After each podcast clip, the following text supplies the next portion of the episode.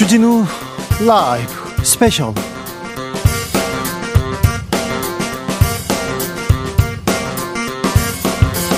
2023년 2월 11일 토요일입니다. 안녕하십니까. 주진우입니다. 토요일 이 시간은 일주일 동안 있었던 가장 중요한 일들 정리해드리는 그런 시간입니다. 시사 1타 강사 박지훈 변호사 단독샷으로 모셨습니다. 네, 안녕하세요. 박지훈입니다.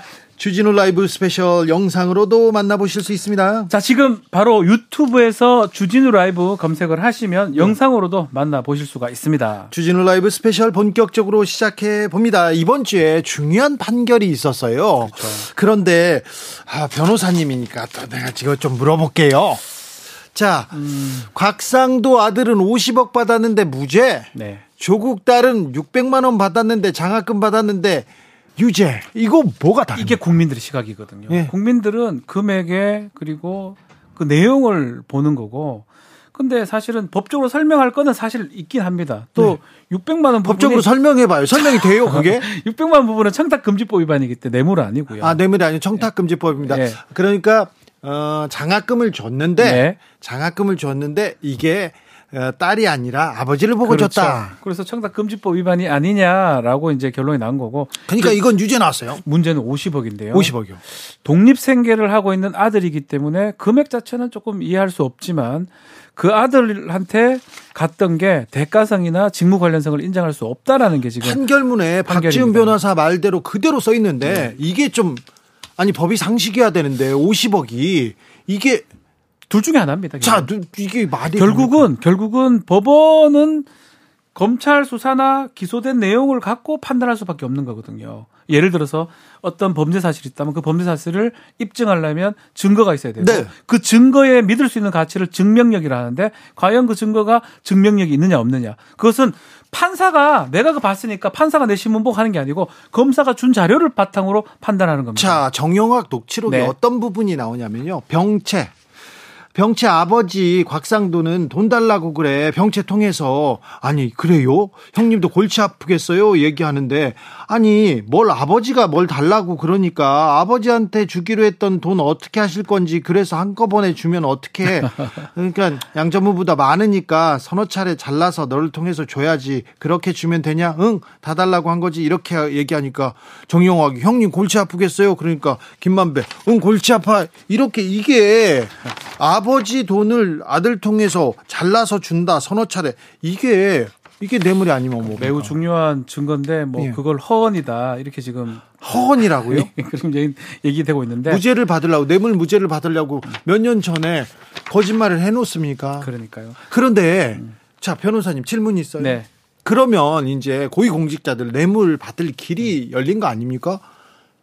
결혼한 아들한테, 결혼한 딸한테, 뭐 다른 사람한테 이렇게 통해서 받으면 이거는 대가성 어렵다 이렇게 얘기하면 독립된 생계다 이렇게 그렇죠. 얘기하면 어떻게 물을 거예요? 그래서 두 가지를 계속 봐야 된다는데 일단 법원의 판결 중에 독립된 생계기 때문에 괜찮다. 돈 자체는 의심스럽다. 그 부분 앞으로 크게 문제될 여지가 있습니다. 지금 이 얘기가 다 나올 거예요. 뇌물금 그래 봤죠, 다. 그렇죠. 다 그래 봤죠. 두 번째는 결국 검찰의 증명했던 부분입니다. 안 내면 판사가 판단을 못 해요. 의... 수사가 엉성했을 가능성이 매우 높습니다. 검찰 수사 의도된 무능 아닙니까? 의도된 구멍내기. 선택적 무능이라고 표현하는데요. 만약 이재명 대표 조사하듯이 이렇게 했으면 사실은 압박을 해야 되거든요. 50억 왜 갑니까, 애한테. 6년짜리 대리한테 50억 갈 일이 없잖아요. 200만 원, 300만 원 받았어요. 네. 그렇다면 그 돈을 갖고 갔던 이유를 추궁을 하고 대가성이나 직무 관련성을 입증을 해내야 되는데 하나금융 얘기 막 줄기차게 하다가 결국은 입증이 안 된 상황이 됐기 때문에 검찰이 이제 앞으로 문제가 될 거고 저는 이 사건을 국민들이 납득을 못하는 것도 못하는 거지만 앞으로 대장동 사건에 좀 더 분수령이 될 것 같거든요. 이재명 대표 지금 정진상이나 김용모 확인은 안 됐지만 뭐 몇 억씩 받았던 거 아들도 아닌데요. 아들도 아닌 사람이 이재명 받은 것처럼 독립 생겼네. 나, 아들도 아니에요. 아니, 그런데 그것도 확인도 안 되고 있죠. 그거를 장, 조사를 하고 있거든요. 장학금 600만 원은 유죄 나왔잖아요. 네. 아 그래서 결국은 결국은 이거 법을 어떻게 법을 어떻게 믿어? 검세 판세 얘기 나옵니다. 그래서 제 저도 뭐 법조인이기도 하고 저도 사실은 판사 검사를 일을 오래 했었습니다. 군대에서 했지만 하면서 자꾸 이런 생각이 듭니다.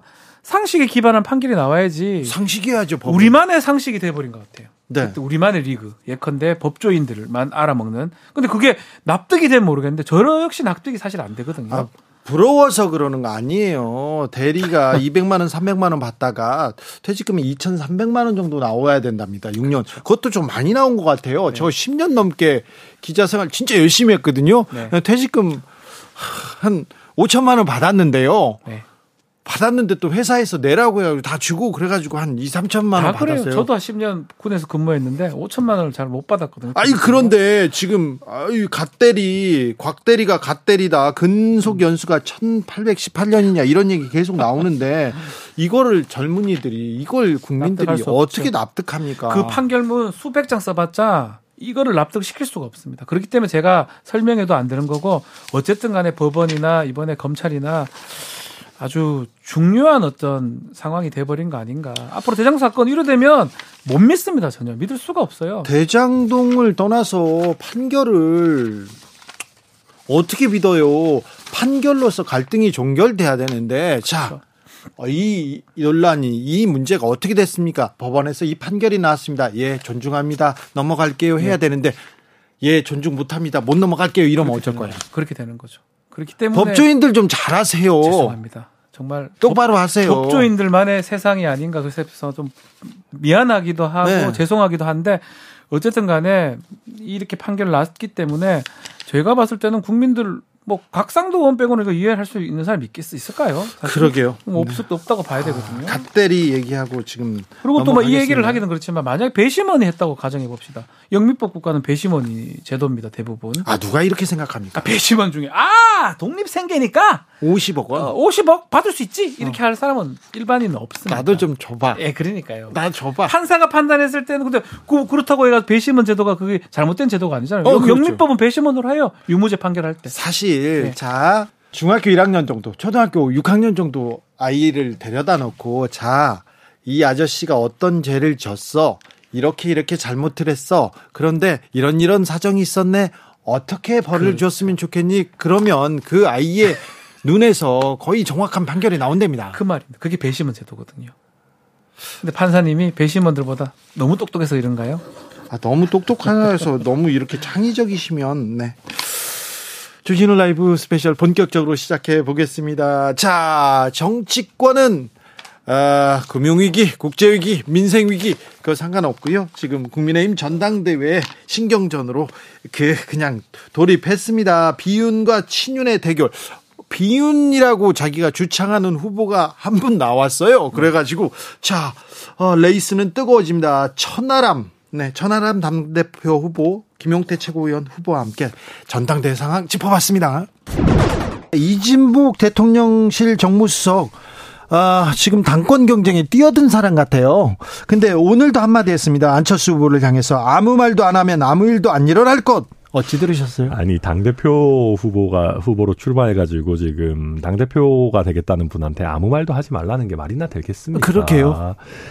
이거는 제가 조금 거칠게 얘기하자면은 가만히 있으면 살려는 드릴게 라고 들리거든요. 살려는 드릴게요. 예. 와, 네. 이거는 저는 어 아무리 뭐 이런저런 마음에 안 드는 점이 있다 하더라도 네. 당 대표에 도전한 유력 대, 유력 당권 주자에게 네. 할수 있는 범주의 말의 범위를 넘어섰다 이거는. 아, 정치인한테 당 후보한테 말하지 말라고 하면 그럼요. 아니 저도 요즘 보면 하루 종일 하는 게 입에서 단내 날 때까지 말하는 거예요. 네. 아니, 정치는 말로 하는 겁니다. 말과 그렇죠. 글로 하는 거지 않겠습니까? 네. 근데 정치인한테 말을 하지 말라라고 하는 것은 아, 이거는 저는 진짜 선을 넘었다. 저는 대통령실에서도 이제는 이런, 어, 이건 과한 어떤 그립은 이제 그만둘 때가 됐다. 저는 강력하게 좀 부탁드리고 싶습니다. 근데 선을 넘은 게 한두 번이 아니잖아요. 아, 근데 보십시오. 저희가 여당 돼가지고 처음 맞는 전당대회인데 네. 이게 이렇게 무섭게 가가지고 되겠습니까? 무서워요. 네, 저도 이거 이렇게 가서는 안 된다. 무서워요. 저도 무섭다고 아까 얘기했습니다. 아, 이래서는 안 됩니다. 만약에 김기현 후보가 당선되지 않으면 아, 윤 대통령을 비롯한 윤핵관 어떤 선택을 할까요? 진짜 탈당하거나 창당을 할 수도 있을까요? 저는 그런 에너지가 솔직히 없다고 봅니다. 그래요? 네, 그 불가능하다라고 솔직히 보고요. 네. 음, 어, 그것이 저는 아주 강한 경종으로 작동할 것이고 만약에 그런 강한 경종에 있어 가지고 천하람이가 당 대표가 되는 일까지 생겼는데도 반성을 못 한다. 저는 이 윤핵관 세력은 거의 뭐 어, 민심으로 민심으로부터 탄핵당했다라고 네. 그렇게 평가될 거라고 봅니다. 아 그래요? 네. 아 이번 당권 경쟁이 아, 윤핵관을 심판하는 선거가 될 수 있다 이렇게 보시는 거네요. 음, 그러니까 저는 뭐 이게 뭐 윤핵관 심판이라기보다는 그런 겁니다. 국민의힘에 임에 있는 구성원들에게 족쇄를 풀어주느냐. 네. 아니면 그 족쇄를 유지하느냐의 선거이고요. 예. 그 족쇄를 풀기 위해서 그 족쇄를 가장 강하게 쥐고 있는 분들을 일단 퇴진시켜야 되고 네. 그런 다음에 국민의힘의 힘에서 구성원들이 보다 자유롭고 능동적으로 정치 활동을 할 수 있는 그런 제도들을 설계해 나갈 생각입니다. 지금 필드에서 뛰고 있습니다. 달리고 있습니다. 네. 천하람 천하람이 승리 네. 가능할까요? 승리 가능하다고 생각을 안 하면은 이거 못 뜁니다. 자, 그러면요. 네. 누가 네. 가장 경쟁자입니까? 김기현입니까? 어, 저는 그 일단 천하람 안철수 골든 크로스는 멀지 않았다라고 생각합니다. 아, 안철수 먼저 따라갑니다. 네, 왜냐하면 골든 크로스 멀지 않았다. 안철수 후보의 지지층이 가장 유동적입니다. 네. 왜냐하면 최근에 반사적인 효과로 급하게 붙은 지지층이기 때문에 네. 빠지는 것도 그만큼 빠를 겁니다. 네. 그렇게 된다면은 높은 확률로 김기현 대 천하람 구도로 곧 재편될 거다 생각합니다. 그러면 천하람 승산 있습니까? 거기 하나 변수가 있는 게 변수가 대통령실에서 자꾸 안철수 후보 때려주면은요 네. 그 표가 잘 안 빠져요. 아이고. 그래서 저는 대통령실에서 네. 전당대회에서 손을 떼주시는 것이 오히려 안철수 후보에게 위기가 될 거다 그렇게 봅니다. 그렇습니까? 네. 그리고 천하람을 때리면 어떻게 해요? 음, 천하람의 별의 순간이 오겠죠. 뭐. 아, 그렇습니까? 그럼요. 김기현 후보가 나경원 전 의원 삼고 초려했습니다. 오늘 점심 먹고 나와서 또 어, 같이 얘기를 하더라고요. 어떻게 보셨어요? 그분들께 정치가 참 쉬워 보입니다. 저는 정치가 굉장히 어렵거든요.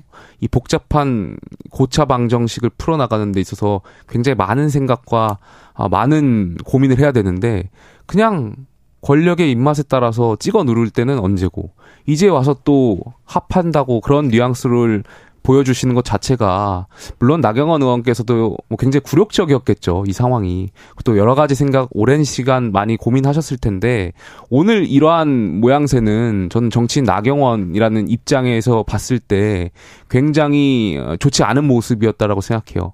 그러니까 많은 분들이 나경원 전 의원이 처음에 어 이번에 당 대표의 출마를 고민하고 있었을 때 나경원 전 의원을 향해서 어 당원들의 기대감이라는 거 있었거든요. 네, 응원하는 목소리가 컸죠. 오늘 이 사진 한 장으로 저는 어, 그 기대마저 어, 부서졌을 거라고 생각되고요. 제가 처음에 나경원 전 의원 그 총선, 아, 당대표 출마 불출마 때 별의 순간이라고 말씀하셨는데 별의 순간이 아니라 전 별똥별의 순간이 된 것 아닌가 좀 아쉬운 생각이 있습니다. 음, 김용태 최고, 전 최고위원 주변에서 네. 조금 조용히 있으면 입을 닫고 있으면 쉬울 텐데 너는 음. 배지는 달 수 있을 텐데 좀 어 왜 그렇게 목소리를 내니 왜 윤핵관하고 각을 세우니 그런 얘기도 좀 듣죠. 아, 저는 국민과 당원 여러분들께 말씀드리지만 저희 보수 정권이 어렵게 되찾은 정권인데 이 정권을 계속해서 유지하고 성공시켜 나가기 위해서 목소리를 내고 싶을 뿐입니다. 그런데 청년 최고위원으로 활동했어요. 예. 그래서 국민의힘 변화가 있었습니까? 나아졌습니까? 전 조금이라도 네. 조금이라도 네. 정말 발전해 왔다라고 자부하고 싶습니다. 저희가 어, 대선 이겼고요. 지선 이겼고요. 그 과정에 지도부의 역할이 저는 분명히 있었다라고 생각합니다. 그래요? 예. 그래서 그래서 이런 네. 일이 지금 계속 바로 찍어내고 막 패대기 치고 막 대통령께서 그 300만 원 당비 낸다고 하셨는데 저도 최고위원 할 때 70만 원의 당비를 냈었거든요. 아 그래요? 네. 없는 살림에 없는 살림에 70만 원 당비를 냈었는데 저도 내쫓겼잖아요. 네. 그러니까 좀 안타까운 마음이 좀 있습니다. 자 안철수 후보 결국 철수할 거다 이렇게 보는 사람들도 있어요. 주변에 안철수 후보가 결국 철수할 거다라고 생각하시는 분들이 많아요 제 주변에. 그죠? 아, 그런데 저는 안철수 의원께서 만약에 여기서 정말 철수한다면 더 이상의 정치에 생명 없다라고 보이십니다. 여기서 별똥별 됩니까 여기도? 마찬가지죠. 아니 정치인이 정말 정말 이렇게 표현해서 정말 죄송하지만 감옥에라도 가겠다라는 결기 없이 어떻게 정치를 합니까? 어떻게 그러한 결기도 없이 국민을 설득하고 당원을 설득합니까? 물론 감옥 가면 안 되죠. 감옥 네. 갈 일이 있어서도 안 되지만 그러한 결기와 용기를 가진 자만이 전 정치할 수 있다라고 생각합니다. 나경원의 전철을 밟지는 않을 것이다. 뭐 그거는 안철수 후보의 파, 판단이겠지만 네. 그런 나경원 전 의원의 어 판단으로 가게 된다면 네. 어, 저는 안철수 후보의 정치적인 미래는 없다라고 네. 생각됩니다. 네. 감옥에라도 갈 결심, 감옥 갈 수 있다는 결심. 결심 아니고 결기라고 표현하겠습니다. 결기요? 예. 네. 안철수 의원한테는 그거는 못 찾겠는데요. 아니 속담에 저는 그 속담 좋아하는데 죽기 아니면 까무라치기라는 속담 있잖아요. 네. 아니 인생은 선택이고 정치는 또 선택의 연속이고 그거에 대한 책임을 지는 거기 때문에 네. 철수도 정치적 선택입니다. 네. 글쎄요, 저는 그렇게 되면은 예, 미래는 없다라고 생각됩니다. 예. 반윤의 우두머리다 그렇게 해가지고 나경원 전 의원을 막 때려요. 그래가지고 이게 뭐지 이렇게 생각했는데 또 이제 또 나경원 의원이 또 우리의 구심점이다, 우리의 네. 지도자다 하면서 삼고 철회를 합니다. 드디어 김기현 후보는 나경원 전 의원의 손을 잡았습니다. 잡고 나왔어요. 손을 잡았다기보다는 손을 잡히고 나온 느낌이 많이 들었고요. 네, 표정은 그렇고요. 그리고 김기현 후보 역시 정말 잡고 싶어 잡기보다는 상황이 녹록치 않으니까 잡았다는 느낌이 좀 듭니다. 아니 그러니까 그동안 너무 말이 안 왜냐면 왜 말이 안 되냐면 너무 공격을 하다가 갑자기 손을 잡는다니요. 이게 네. 말이 안 되는 거거든요. 만약에 한다면 시기를 봐서 타이밍을 보면서 한참 전당대회 진행 중에 그렇죠. 해야 되는데 그렇죠. 그리고 극적으로 해야죠. 극적으로 그냥 손을 잡거나 아니면 지지 유세를 한다던가 그렇죠. 그런 방법이 그러니까 지금 이 극적인 부분인 거예요. 그렇죠. 반대로 얘기를 해보면 아, 안 극적인데 되게 힘들었는 거예요. 안에 아. 와서 뭘 해보면 해보면 음. 김기현 후보가 독주를 못 하고 있다. 아. 되게 밀리고 있다라고 판단한 것 같고 그러다면 고양이 손이라도 빌려야 된다. 어쩌면 적이었거든. 상대에 가까운 나경원 그렇게 비판을 하다가 나경원의 손을 좀 내미는 상황이거든요. 그런데 그걸 왜 봐야 됩니다. 그런데 나경원 전 의원은 사실은 뒤끝이 좀 있으신 분인데 그런데 이분도 또 음, 하면서 또 초선 의원들도 만나고 저 또 손잡고 나와요. 당근과 채찍이를 할수 있는데요. 나경원 전 의원 같은 경우는 일단은 당근 측면이라면 뭐 공천 얘기를 하지 않을 수 없고요. 네. 뭐 가장 좋은 거는 공천권 보장해 주는 거겠죠. 네. 그거는 뭐 지금 얘기할 수 없는 것 같은데 대략적 얘기는 될 수 있고 또 채찍 부분도 있어요. 채찍은 뭐 문제될 만한 이슈들이 꽤 있었잖아요. 부동산이라든지. 네. 그런 어떤 두 가지 당근 채찍을 얘기를 하면서 아마 그래서 얼굴이 그, 그 얼굴인 거예요. 뭔가 확실히 뭔가 줬다면 확실히 뭔가 줬다면 그래도 웃으면서 손 잡아줄 수 있는데 뭔가 확실히 오진 않았는데 조금 떨떠름함이 있고. 지금은 예. 흥 하면서 몸값을 높이겠죠. 아니, 더 몸값을 높이려면 정말 전당대회 하면서 극적인 순간에 나오는 게 맞지. 어제 싸웠는데 오늘 하야 한다고요? 그러니까 나경원 의원도 그 부분을 알았어요. 그러니까 좀 이상해요. 이해가 안 되는 거죠. 그렇죠. 사실은. 좀 이해가 안 됩니다. 그런데요. 자, 반윤을 기치로 어, 세운 사람들이 있습니다. 천하람, 그 다음에 허은아, 네. 김용태, 이런 그, 그 그룹은, 자, 조금 파괴력을 키워갈 수 있을까요? 반윤이지만 또 한편으로 보면 친이계입니다. 친이계. 이재명은 아니고 이준석을 말하는 네네네. 겁니다. 네, 네. 친이계라고 보면 될 거고 이기인 후보도 한 명 더 있어요. 어, 이기인 후보까지요. 한데 이제 반윤이라고 이제 뭐 우리가 이제 언론에서 많이 얘기를 하는데 일단 천하람 당 대표 또 그리고 최고위원 이렇게 가는 이유가 확실히 이제 사실은 안철수 후보랑은 좀 비교가 되는 것 같아요. 스탠스가 명확하진 않아요.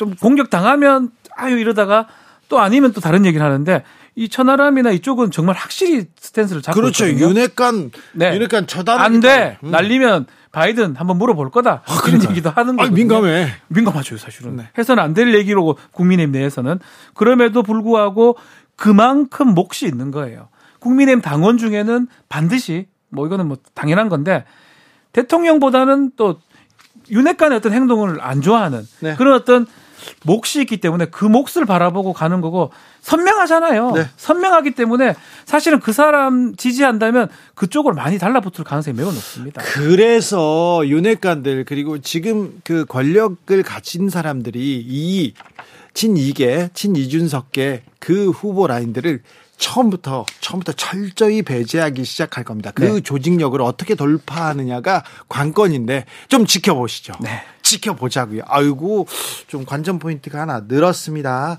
그런데 말입니다. 이번 당권 경쟁에 대통령실이 뛰어들었다. 네. 대통령실 정무수석이 후보로 나왔니? 이런 얘기는 계속 나옵니다. 이진복 대통령실 정무수석 아무 말도 안 하면 아무 일도 안 일어날 거야. 이렇게 얘기했는데 이거 위협입니까? 협박입니까? 말이 많았습니다. 안철수 변수가 어떻게 되는지 안철수 후보 선대위의 김영우 선대위원장 그리고 대통령의 멘토라는 네. 심평 변호사가 또 아, 전당대회를 뒤흔들 얘기를 하고 있습니다. 안철수 되면 레임덕 온다. 안철수 되면 분당하고 정계 개편할 수도 있다. 신당 창당까지 얘기했는데요. 두 분 얘기 듣고 오겠습니다. 궁금합니다. 안철수 의원이 당대표 되면 윤석열 대통령 탈당합니까?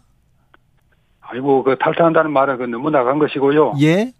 경우에 따라서 예. 그 윤 대통령이 그 탈당할 수밖에 없는 사, 상황에 몰릴지도 모른다는 그런 말을 어, 했죠. 네. 안철수 그러니까 그 조금 많이 그 저 그 이 언급에 그 차이가 있는 것 같습니다. 알겠습니다. 안철수 의원이 당 대표가 되면 아무튼 예. 대통령은 좀 어, 외로워집니까? 괴로워집니까? 외롭고 괴롭고 한걸 모아서 어, 이 대통령이 급속하게 국정 운영, 운영의 그 동력을 상실하게 되겠죠. 그래요? 어, 이 안철수 의원이 그 만약에 어, 당대표가 된다 그러면은 네. 어, 확실한 그 미래 권리가 아닙니까? 예. 그러면 그 그분을 중심으로 해서 총선을 치를 수밖에 없고. 네. 그러면 그 윤 대통령은 어, 자신이 가지던 어, 그런 어, 동력을 많이 잃을 뿐만 아니고. 네. 어, 더구나 지금 요소야대의 그 처지에서 어, 심하게 그 어, 동력이 훼손되지 않았습니까? 네. 어, 그 어쩌면은 뭐 경우에 따라서는 어, 그 윤 대통령이 그 취임 1년도 안 돼서 레임더 그 상태로 그 빠질 수도 있지 않을까 하는 뭐 그런 우려를 하지 않을 수가 없는 거죠. 예. 자, 안철수 의원이 당대표가 되면 앞으로 국민의힘은 어떻게 이렇게 구도가 짜집니까? 어떤 국민의힘 색깔이 입혀집니까? 뭐 그러면 저 급속하게 그 미래 권력 확실한 그 미래 권력인 그 안철수 의원이 그 중심이 돼서 어 많은 그 변화가 있겠죠. 예. 어 과연 그 임기 어 1년도 안 된 그 대통령이 예. 그런 상황이 그 초래되는 것을 과연 그 그대로 그 보고 있을 수 있겠습니까? 아 그래서 뭐 많은 혼란이 그 초래될 겁니다. 아, 자, 지금 안철수 의원이 당 대표가 되면 홀, 국민의힘이 혼란스러워진다, 혼란이 초래된다. 그 국정 운영의 그 동력이 둘로 나눠지니까 네. 혼란은 그 불가피한 것 아니겠습니까? 네. 뭐 그런 상황을 그, 그 어, 피해야 한다는 아, 그런 차원에서 제가 아, 그런 말씀을 드린 것이죠. 네. 그 혼란은 구체적으로 어떤 상황을 우려하세요? 아까도 말씀드렸습니다만은 어, 대통령이 경우에 따라서는 1년도 임기 1년도 안 된 대통령이 네. 어, 많은 그 힘을 상실하면서 네. 어, 어, 레임덕 현상에 그 빠질 수도 있는 그런 가능성이 없지 않을 겁니다. 네. 알겠습니다. 어, 이것은 그 네. 어, 윤 대통령을 그 뽑은 국민들의 의사에 반하는 것이고 예. 또그 국힘당 당원들이 절대 그 용납하기가 힘든 어, 그런 어, 일 아니겠습니까? 예. 이러한 점들에 대해서 좀더 어, 자세한 어, 인식을 그 하고 어, 투표가 어, 되어지기를 그 바라는 마음에서 제가 그런 글을 쓴 것이죠. 변호사님의 마음은 윤 대통령의 예. 성공을 위한 겁니까? 국민의힘의 총선 승리를 위한 겁니까? 지금은 윤 대통령의 그 성공이 예. 윤 정부의 성공이 어 바로 그 총선을 그 전제 조건을 총선 승리를 전제 조건을 해서 이루어지는 거 아니, 겠습니까 네. 둘 사이는 아주 그 뗄리야 뗄 수 없는 그 관계가 있는 거죠. 네.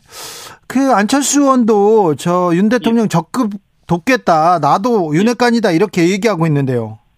예. 어, 그런 말씀을 그 하시기 전에 예. 과연 그, 어, 그, 한 후보가 어, 이, 그, 인수위나 또, 그, 정부 출범하고 나서, 그 네. 조각 과정이나, 막, 이런, 여러, 가, 어, 어, 단계에서, 과연, 어, 공동 정부를 그 수립한다는 막 그런 애초의 그 약속에 버금가는 네. 그런 그 신뢰를 그 지켜봤느냐. 하는 막 그런 점에서 막 조금 그 아쉬운 점이 없지 않았죠.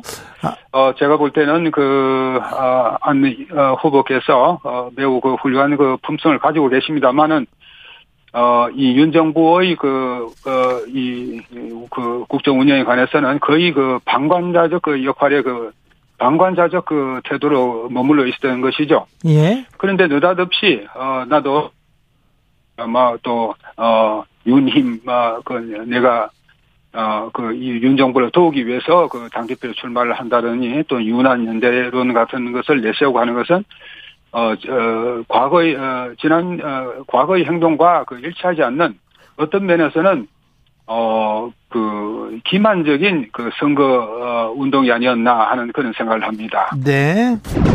그런데 안윤연대라는 표현이 뭐 그렇게 잘못됐습니까? 뭐 그걸 가지고 너무 과하게 반응하는 거 아닙니까? 그러니까 이제 지금 처음에 사실 뭐 김장연대다 이 연대 얘기가 많이 나오면서 네. 이게 이제 에스컬레이션이 된 것 같아요. 예. 그래서 우리는 사실 친윤일 수밖에 없잖아요. 네. 인수위원장을 했고 단일화를 했고요. 네, 그런 뜻에서 어, 협력 관계를 강조한 건데 네.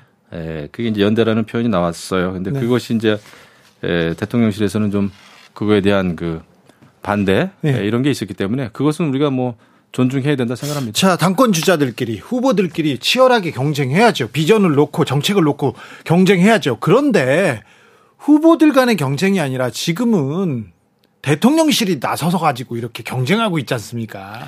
이게 초반부터 너무 그 과열됐어요. 왜냐하면 이게 이제 사실은 당심 뭐, 어, 30에 민심 70 이 룰을 바꾸기도 했고, 그 다음에 이제 또 나경원 사태를 겪지 않았습니까? 네.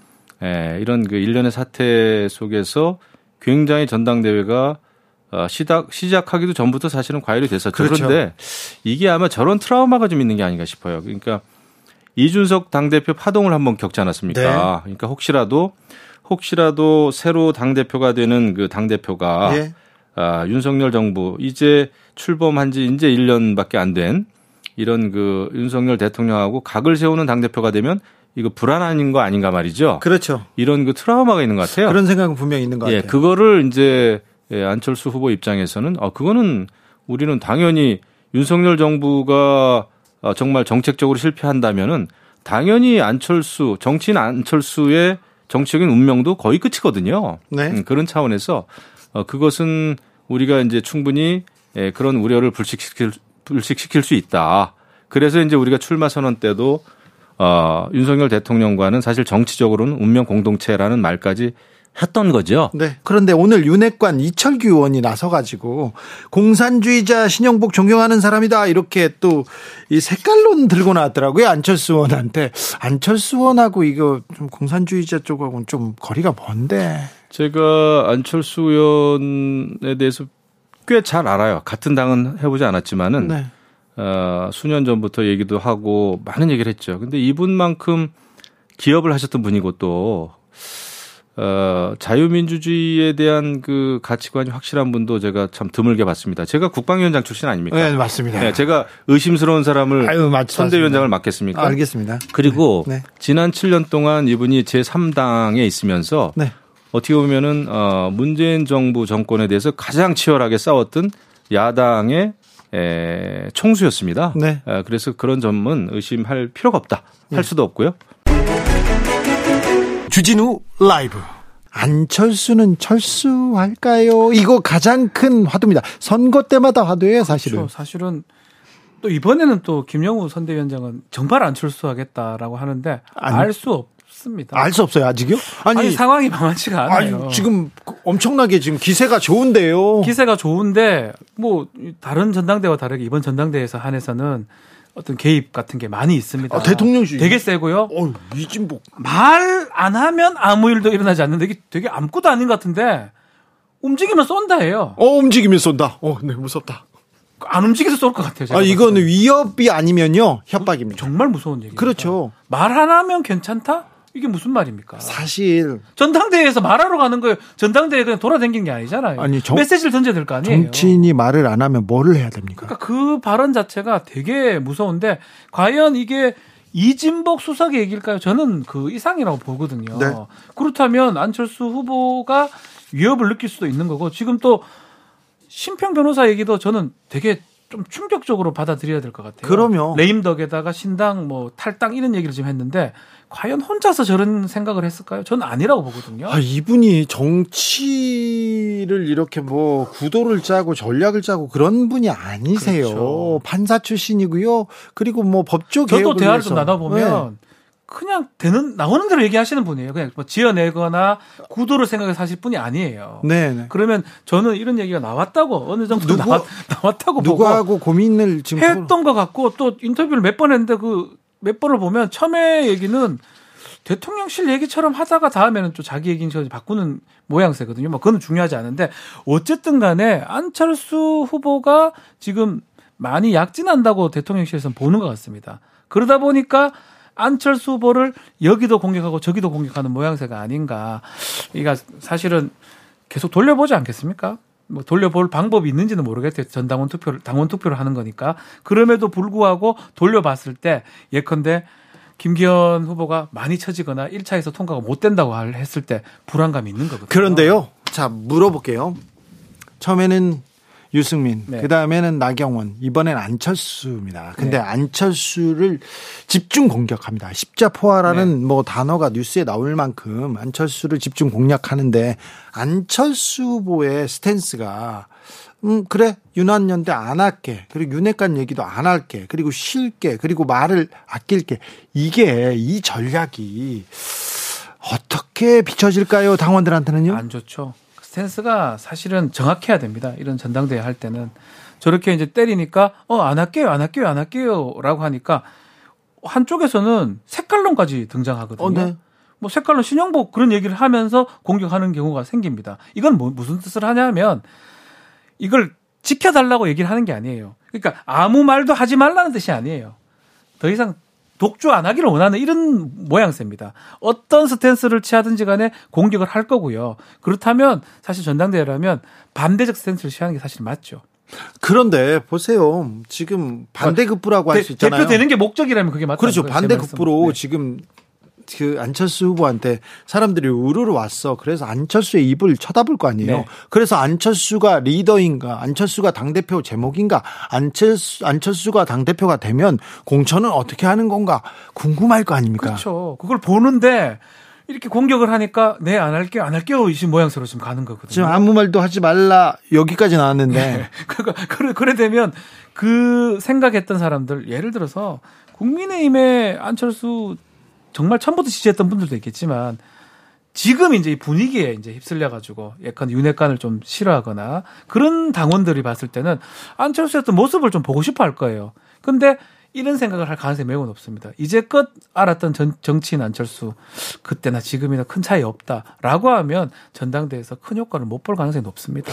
지금 치고 나갈 타이밍인데 타이밍이죠. 사실 지금 치고 나가면 정말 당 대표까지 갈 수도 있어요. 치고 안 나가니까 천하람이 지금 부상한 그걸 먹잖아요. 그래서 뭐 지지율 얘기는 뭐 구체적으로 하지는 않겠지만 천하람이 올라가는 이유 중에 하나가 또 안철수 이 후보의 스탠스하고도 저는 연관성이 있다라고 생각이 듭니다. 그렇죠. 유일한 반윤이다 그러면서 천하람은 안철수도 때리고 김기현도 때리면서 그걸 또 이렇게 훅훅 성장하고 있습니다. 그런데요, 네네. 오세훈 서울시장, 대, 홍준표 대구시장의 스탠스가 조금 재미있습니다. 네. 홍준표 대구시장은 네, 입을 아끼지 않습니다. 말을 줄이지 않습니다. 인터뷰도 많이 하고요. 중앙 정치의 얘기를 많이 하고 싶은 것 같아요. 본인 뭐 하루에 몇 분 하는 거 너무 뭘 하지 말아라고 하기도 하긴 하는데 정치인이잖아요. 아마 지방에 있으면 소외된다고 생각을 하시는데 계속 얘기하시죠. 계속 인터뷰. 자, 그런데 네. 오세훈 시장 쪽 사람들, 홍준표 시장 측 사람들이 어, 김기현 캠프에 합류했다 이런 보도가 대대적으로 나왔습니다. 네네. 그 결국 대세로 좀 가, 가려고 하는 것 같아요. 네. 대통령실의 뜻하고 또 그리고 지금 주류라고 보는 게 맞는 것 같고 그러다 보니까 아직까지 좀 간망할 뭐 근데 어쩌면 뭐 시장들은 뭐 그렇게 이 누구를 지지하지 못하겠지만 간망하는 쪽에서 지금 그쪽으로 간다고 보는 게 맞는 것 같고요. 만약에 전당대회 본격적으로 열리면서 지금 다른 주자들이 만약 뜬다 그러면 그쪽으로도 전 사람들이 좀 몰리지 않을까 아, 그래요? 생각이 듭니다. 그런데 대통령실이 당권에 나왔냐 이 얘기는 계속 나오잖아요. 네. 항상 어, 윤석열 대 누구, 대통령실 대 누구 이런 식으로 구도가 짜집니다. 김기현 후보는 잘 안 보이고요. 그런데 윤석열 대통령 당비 300만 원 내는 사람이 할 말이 없겠냐 이런 얘기. 네. 그리고 그 다음에 뭐 아무 말도 안 하면 아무 일도 이런 네. 얘기는요 너무 대통령실에서 당무 개입 그리고 지금 뭐 정치 개입 이 얘기는 두고두고 비판의 어, 소지가 앞으로도 있어요. 문제가 될 것 같은데 두 가지 측면을 한번 봐야 될 것 같아요. 결국 정치를 안 하던 사람들이거든요. 특히 대통령 입장에서는 정치를 네. 1년 했나요? 2년 했나요? 정치인이 아닙니다. 그렇기 때문에 뭘 협상하고 이런 것들에 대해서 잘 모른다고 봐야 될 것 같고 두 번째는 계속 하는 얘기지만 김기현 후보가 약하다는 거예요. 강하다 하면 이렇게 할 필요가 없어요. 살짝만 밀어주고 뒤에서 밀어줘도 막 올라갈 건데 아 살짝 밀어도 안 되고 그래도 세게 밀어봐도 안 되니까 별의별 방법을 택하는 건데 지금도 계속 만약에 김기현 후보가 계속적으로 어떤 소기의 목적이 달성이 안 된다 그러면 앞으로도 저는 전당대 하는 동안 대통령실이나 이런 데서 얘기가 계속 나올 가능성이 높다고 생각이 듭니다. 아, 그래서 김기현을 선 택했구나 이런 생각도 들어요. 아, 그것도 그렇긴 한데 선택을 해놓고 보니까 팍팍 치고 올라가야 돼요. 사실 이 정도 밀어주면 올라가야 되는데 팍팍 치고는 못 올라가는 것 같아요. 네. 그러다 보니까 좀 있는 것도 같아요. 알겠습니다. 저희가 음, 국민의힘 당권 후보들한테 여러분들한테 인터뷰를 요청해놨어요. 밀어 넣었는데요. 일정이 잡히는 대로 이렇게 모시겠습니다. 왜 국민의힘 이 당대표 후보들은 방송에 나와서 비전을 가지고 정책을 가지고 국민들한테 당원들한테 내가 어떻게 정부 여당을 이끌겠습니다. 대통령과의 관계는 어떻게 하겠습니다. 이 민생 위기 어떻게 극복하겠습니까? 그런 얘기를 안 하시는지 저는 조금 궁금해요. 그냥 네. 그렇다고요. 여러분께서는 지금 주진우 라이브 스페셜을 듣고 계십니다. 주진우 라이브 스페셜 사상 초유의 일이라고 볼 수 있습니다. 이상민 행정안전부 장관이 탄핵 소추됐습니다. 국회 본회의 통과됐습니다. 자, 이렇게 될 거라고 했어요. 이상민 장관은 해임해 주세요. 유가족들이 그리고 국민들이 외쳤거든요. 그래서 전국은 더 꼬이기 시작합니다. 자, 화요일에 장성철, 장윤성 기자와 이야기 나눴습니다. 자, 내일은요, 이상민 행안부 장관 탄핵안이 표결에 붙여집니다. 앞으로 어떻게 됩니까? 대통령실에서는 윤 대통령 이상민 파면 생각 없다. 파면은 없다. 이렇게 다 얘기합니다. 그리고 탄핵 기각되면 혼란에 빠진다. 이거는 민주당이 책임져야 된다. 이렇게 국민의힘에서는 치고 나옵니다. 탄핵소추안 표결은 가결될 겁니다. 왜냐하면 네. 민주당과 뭐 다른 야당, 정의당하고 뭐 기본소득당 기본 이렇게 네. 세개 정당이 합심해서 이걸 처리하기로 했기 때문에 국회 통과는 뭐 기정사실화로 되어 보이고요. 탄핵소추안이 국회에서 표결로 통과되는 순간 이상민 행안부 장관은 직무가 정지됩니다. 네. 그리고 그것은 이제 헌법재판소로 넘어가게 되는데 법사위원장인 국민회의 소속 김도읍 위원장이 탄핵소추 위원장이 돼서 헌법재판소에 가서 검사 역할을 하는 거예요. 이상민 장관이요 헌법 몇 조 몇 항을 위반했고요. 법률 몇 조 몇 항 위반했습니다. 박근혜 전 대통령 탄핵 당시에는 권성동 법사위원장이 그 역할을 했습니다. 아, 그걸 또 왜 얘기하세요? 지금. 그때 일이니까요. 네. 사실관계. 그러면 과연 이게 김도 위원장이 그 역할을 제대로 잘 할 것이냐? 왜냐면은 어제 대통령실에서는 이상민 장관이 어떠한 헌법과 법률을 위반했는지 네. 우리는 알 수가 없다. 말도 안 된다. 이런 네. 식의 표현 썼거든요. 집권 여당의 국회의원 소속이잖아요. 네. 좀 그 역할 제대로 안 할 것 같아요. 아 그렇겠네. 네. 저는 이럴 것 같아요. 음. 아유, 저희가 좀 살펴봤는데 헌법과 법률은 위반하지 않았고요. 정치적인 도의적인 책임이 있는 것 같습니다. 이럴 것 같아요. 네. 저는 그, 어, 사실 이상민 장관의 해임 요구는 이태원 참사 유가족들하고 국민 여론이 되게 높았고요. 그렇죠. 국민의힘 안에서도 아, 네. 이 정도면 이거는 책임지고 물러나야 된다라는 얘기를 작년 가을부터 지속적으로 했습니다. 대통령과 정부한테 부담을 줄이는 주, 그렇죠. 길이다 이런 예, 얘기도 있습니다. 그런데 그 무슨 연유인지 이상민 장관에 대해서는 뭐 어깨 툭툭부터 시작해서 대통령이 이제 감싸고 도는 모습이 너무나 많이 예 나타나는 것이죠. 그래서 뭐 무슨 좌동훈, 우상민 뭐 이런 얘기가 계속 나오는 거 아니겠습니까? 음. 저는 그 여전히 이 민주당이 탄핵을 밀어붙이겠다고 하자 이상민 장관 그 탄핵 탄핵이 옳다라는 여론이 점점 높아지고 있어요. 그래서 저는 어 결국에 헌재에서 어떤 판단을 할지는 뭐 두고 봐야 알겠지만 지금 이 진행되는 과정에서 대통령이 계속 대통령실에서 잘못 없다 이렇게 버틸 게 아니라 이제라도 좀 반성하고 사과하는 태도를 보여야 유가족들이 그나마 유, 좀 반성 사과까지 아니더라도 받아, 유, 유가족을 좀 다독이고 유가족을 이렇게 조금 유가족의 얘기를 듣는 신용 은 해야 될 거 아니에요. 아니 그 저 뭡니까 추모관 설치한다는데도 녹사평역 지하 4층으로 내려가라. 굳이 그렇게 할 필요가 있습니까? 지하 4층에. 그 국민들이 찾아와서 이렇게 추모할 수 있는 공간을 마련해 주는 게 뭐가 그렇게 힘들어서 그런 걸 가지고 싸웁니까? 아, 저는 이 태도를 바꾸지 그러니까요. 않는 한 저는 네. 정말 어려워질 거라고 아니 봅니다. 가족들을 자식을 잃은 부모인데 부모가 나라한테 왜 우리 아이가 죽었는지 물어보는데 그렇게 길바닥으로 내몰고 그리고 또 극우 단체들 옆에서 계속 시위하도록 2차 가해 하도록 놔둬야 되는 건지 왜 이럴 때 국가는 어디 있는지 왜 유가족은 투사가 돼야 되는지 이런 거는 좀 정치가 좀 풀어줬으면 좋겠어요. 풀지 못하 하더라도 그렇죠. 좀 노력하는 척. 좀 다독이는 척, 듣는 척이라도 좀 해야 되겠습니다. 그러니까 국민이 안중에 없는 거예요. 국민이 159명이나 거리에서 정말 황당하고 황망한 죽음을 맞이했는데 그것에 대해서 결국에는 국회가 탄핵 소추까지 끌고 가도록 정부는 아무것도 안 하고 내가 뭘 잘못했어 우리가 뭘 잘못했어 이상민 장관이 무슨 법률과 헌법을 위반했다는 거야 이런 식으로 나오는 것은 진짜 언어 도단인 것이죠. 보수파 패널로서 유감인 것은 오늘 이제 이재명 당, 대표에 대한 네. 사법 리스크에 대해서 좀 아이템이 없어가지고 제가 제대로 그 역할을 못 하는데 저는 이상민 장관과 같은 경우에는요 진작 해임됐어야 되고 네. 또 해임 건의안이 발의가 되고 또한 탄핵 소추안이 발의가 됐으면 그냥 자진 사퇴하고 대통령께서는 결심하는 것이 옳다라고 말씀을 드립니다.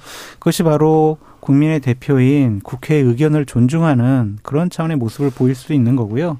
다수의 국민들이 이상민 장관은 그 자리에 있는 것이 적절하지 않아요. 라는 의견을 계속 내세우고 있습니다.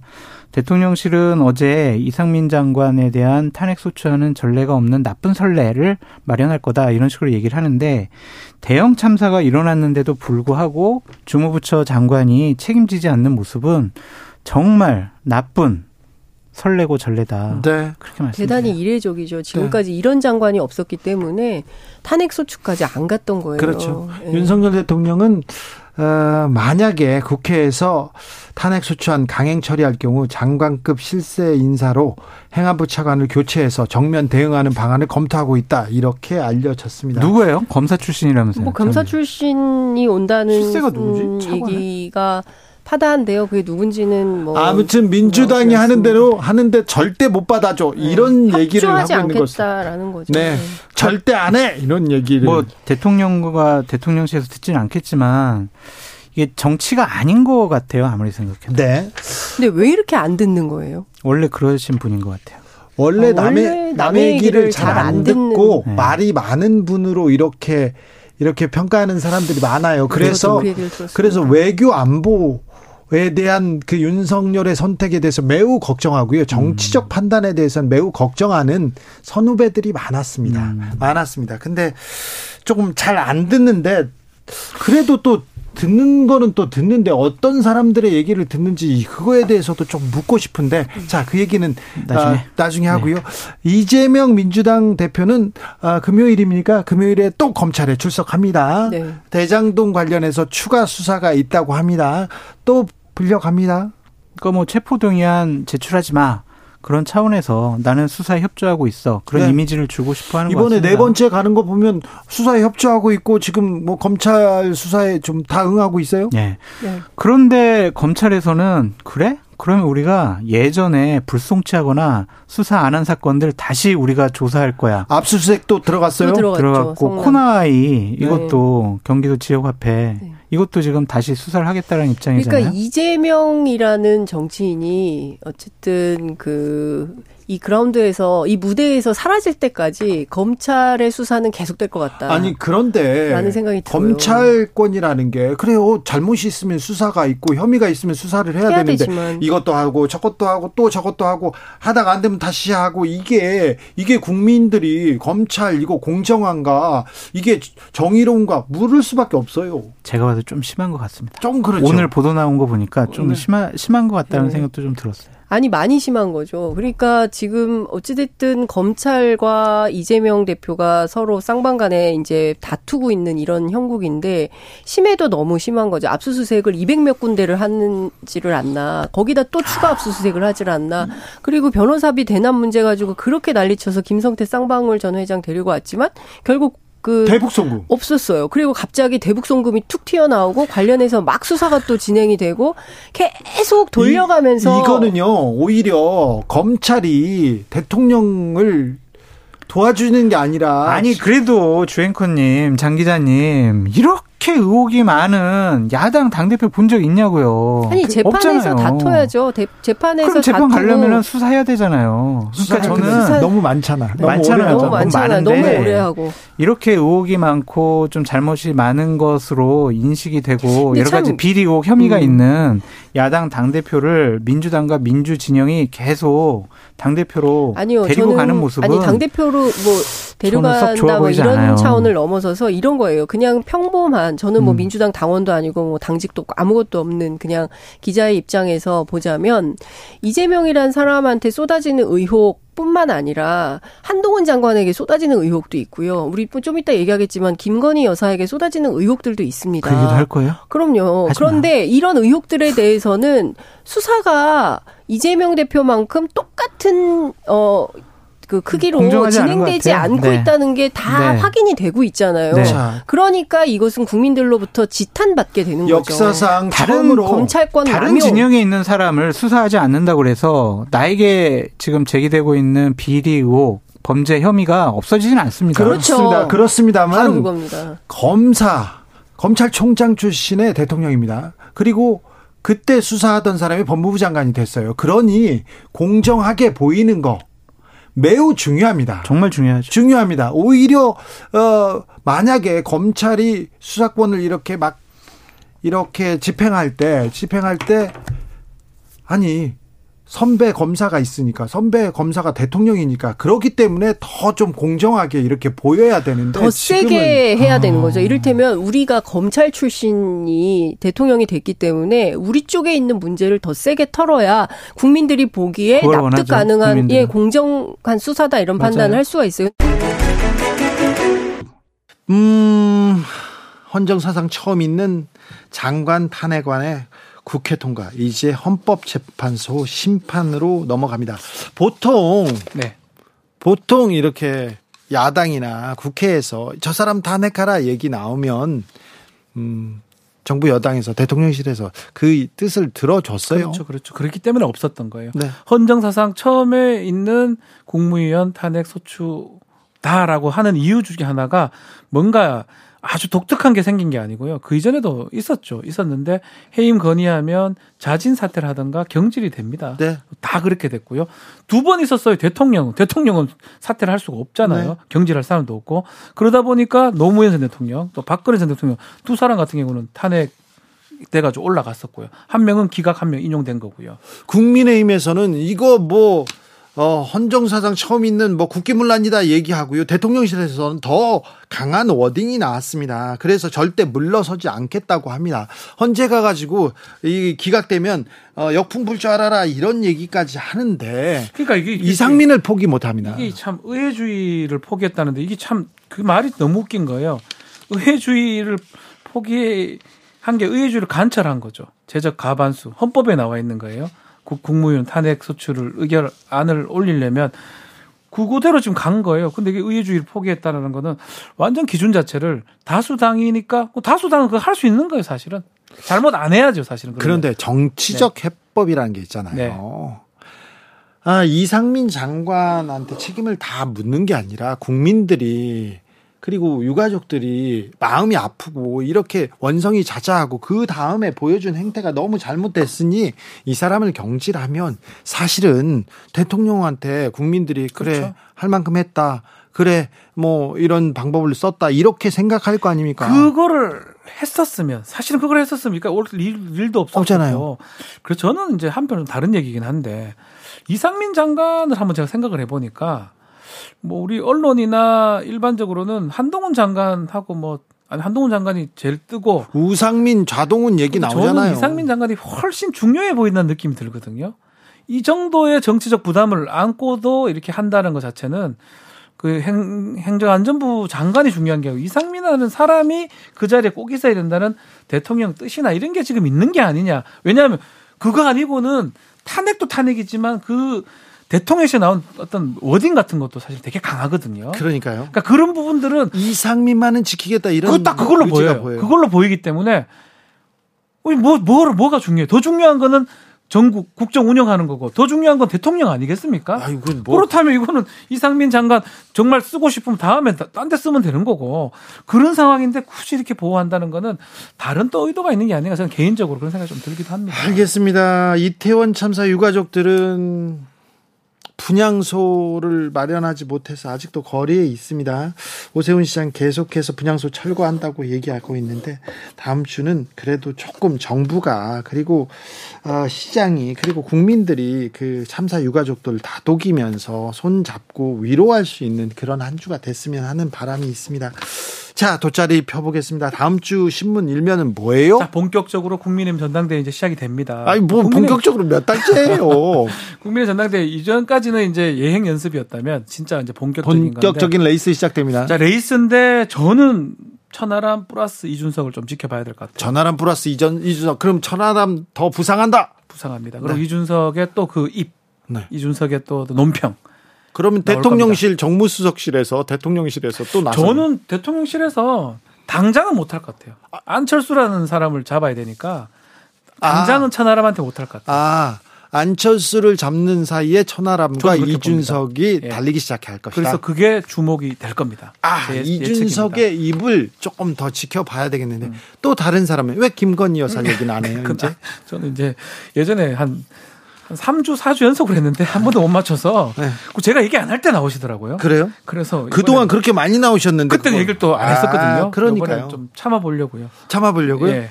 아, 대통령은 또 어떤 메시지를 낼까? 네. 대통령실에서는 또 어떤 얘기가 나올까? 그리고 또 도이치 모터스 주가 조작 그 사건은 또 어떤 쪽으로 갈까? 판결이 나오지 않습니까? 네, 판결 나왔죠. 네, 나오고 또 계속 네, 나오기 시작해요. 네. 그러니 어찌 될지 한번 지켜보겠습니다. 네. 아, 이번 한 주도 고생 많으셨어요? 예, 감사합니다. 네. 뭘로. 고생하시려고? 뭐 화이팅 해야죠. 화이, 항상 화이팅을 항상 했잖아요. 어? 노래 또 부르려고 그래? 또 예능 프로 가려고 그래? 저는 주어진 예능은 다 갑니다. 아 그래요? 네. 예능 재밌잖아요. 예능이 좋아? 아 재밌어요. 아, 알겠어요. 네. 부끄럽진 않아요. 안 부끄럽습니다. 아 그래요? 나는 부르면 아 부끄러워. 아니 노래 한 프로 가십시오. 아니 싫어요. 가면 하나 쓰고. 저, 저 싫어요. 저희 싫습니다. 자, 주진우 라이브 스페셜 여기서 마무리하겠습니다. 아이고, 참, 무슨 소리. 박지훈 변호사, 이번 주도 감사하고요. 예. 수고 많으셨어요. 감사합니다. 주진우 라이브 스페셜 여기서 인사드리겠습니다. 저는 월요일 날 5시 5분에, 네. 알죠? 네. 지금까지 주진우였습니다.